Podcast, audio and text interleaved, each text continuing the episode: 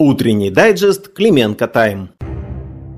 Сегодня 23 ноября, четверг. Всем самого доброго утра. Взрыв на Радужном мосту.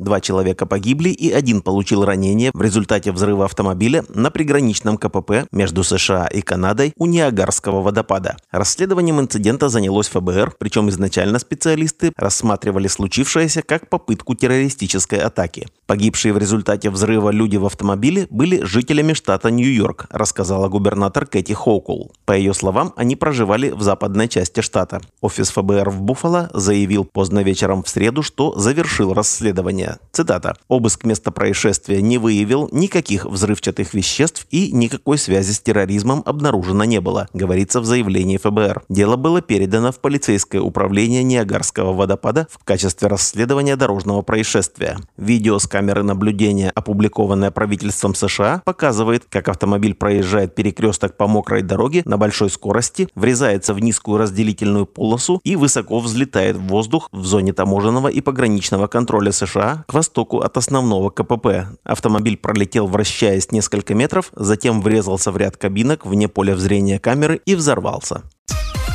Словакия идет по польскому варианту.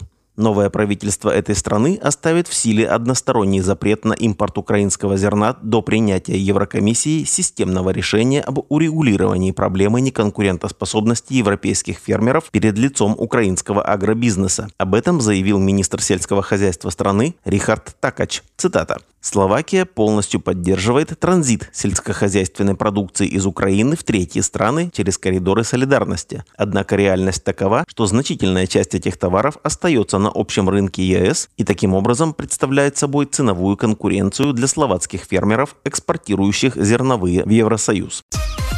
Накуримся, но не скоро.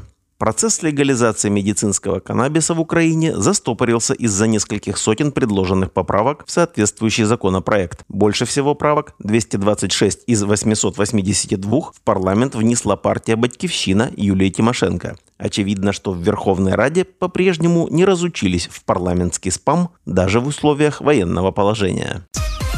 Трехчасовые воздушные тревоги окрасят в новый цвет – об этом заявил спикер воздушных сил ВСУ Игнат. Он пообещал, что при взлете МИГов карта воздушной тревоги будет окрашиваться в особый цвет. Цитата. «Иногда у военных есть информация, что он, то есть самолет МиГ, взлетел с гиперзвуковой ракетой. Иногда украинские бойцы знают, что истребитель поднялся в воздух без нее. А иногда нет никакой информации, поэтому рисковать воздушные силы не имеют права. Напомним, что сам Игнат считает, что Россия умышленно держит в небе МиГи по три часа, чтобы навредить экономике Украины.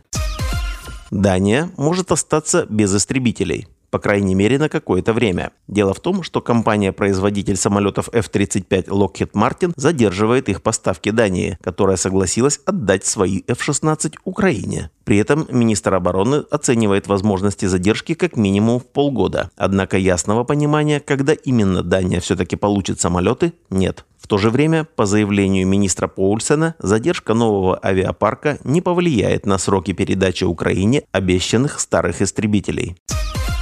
В Ивано-Франковской области во время групповых занятий погиб 14-летний школьник. Он получил ранение в область груди из пневматической винтовки и умер еще до приезда скорой помощи. Трагедия случилась в Надвернянском районе области. Об этом сообщает областное управление национальной полиции. Обстоятельства трагедии устанавливаются.